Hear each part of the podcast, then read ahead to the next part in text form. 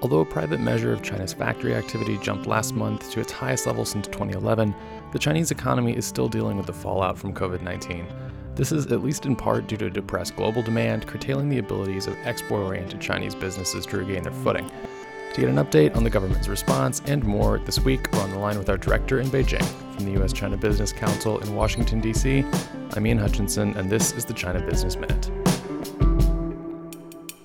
Li Pei Zhang is our director in Beijing. Hi, Li Pei. Hello, Ian. Always good to hear from you. Yes, it's good to talk to you today. So what do you have for us this week? So on the China side, actually the Chinese government now is on summer holiday season for 2 weeks till the mid of August. Prior to the annual leaves, President Xi hosted a CPC Politburo meeting on July 30th, focusing on economic situation and mid-long-term development strategies. And why is that meeting important? It's because during this meeting, the group studied the proposal for the formulation of the 14th five-year plan for national economic and social development, which will be implemented starting on 2021 after the review of the two sessions in March. Mm-hmm. And also, they reviewed the long-term goals for the year of 2035. The meeting decided to host the fifth plenary session of the 19th CPC Central Committee in October, which is a critical meeting to set up the roadmap for the next 5 years. The fifth plenary dates are not specifically dated yet, but usually such meeting will last 4 days according to the past experiences.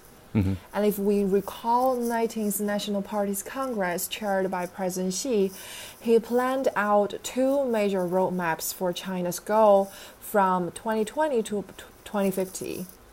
So first, by 2035, China will strive to basically achieve socialist modernization. And by 2050, China will realize its 100 years China dream as a great modern socialist country. However, before we go that far, let us figure out a way how we can go through economic recovery under the COVID-19.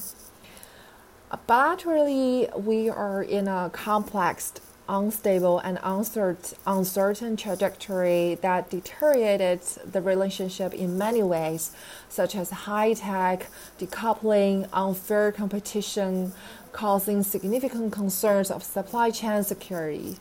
Internationally, the COVID-19 also directly threatened the international circle, the trend of economic globalization, and the free trade fragmentation.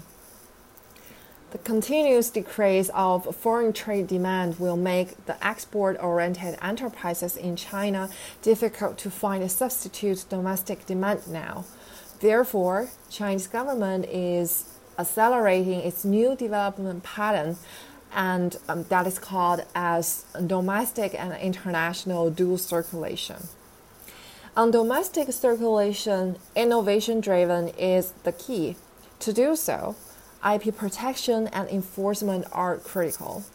For the business transition of export-oriented enterprises to meet domestic demand, the government should help reduce transaction costs in all aspects, such as production, distribution, circulation, and consumption.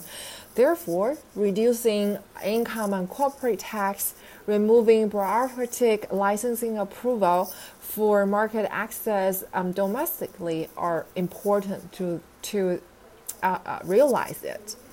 However, focusing on domestic circulation doesn't mean that China will close its door to global market or have further restrictions to multinational companies. In fact, we've been seeing more and more actions and messages from Chinese governments in proactively engaging with foreign business community to advocate openings and economic reforms, and also call for more structural reform domestically. And we also hear influencers believe that reform and opening up of China's financial market is a great example of helping to internationalize RMB assets and reduce the risk of financial decoupling if it is highly integrated internationally. Similarly, a similar message actually was also popped out these days when TikTok became another example due to the widely expanded national security concern. And there are voices to advocate for loosening control of the internet in China. Of course, if there's anything related to that ideology and national security, such debate is always very challenging. So how about the bilateral relationship? Anything new there? On the bilateral relations, the Chinese government continue to be cool-minded, at least from my perspective, and we think the Phase 1 implementation hasn't been hijacked by the political deterioration.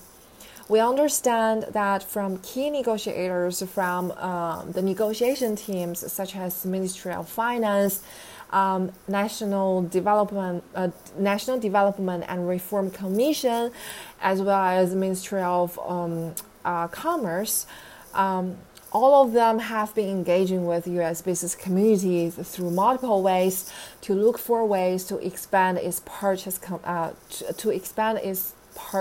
in order to meet its purchase commitment. The desire of business collaboration is also very strong. USCBC and China Chamber of International Companies just concluded its first business-to-business forum to discuss business opportunities and policy recommendations in public health sector. And in fact, there are 9 Chinese government agencies across different functions participated as observers as well, and they've all indicated strong support and interest to follow up. As we know that Ambassador Cui called for a reset in the bilateral relations, I believe USCBC will continue to be a constructive player and produce more positive momentum to support that transition process. So that's all for today. Thanks for staying with us. All right. Thanks for the roundup, Li Pei. We'll talk to you again soon. Talk to you later. Again, Li Pei is our director in our Beijing office. China Business Minute is a production of the U.S.-China Business Council, and as always, you can learn more about the work that we do on our website, uschina.org. If you like the show, please do leave it a rating and review. It will help other people find it, or you can send it directly to them. As always, thank you for listening, and we'll be back next week.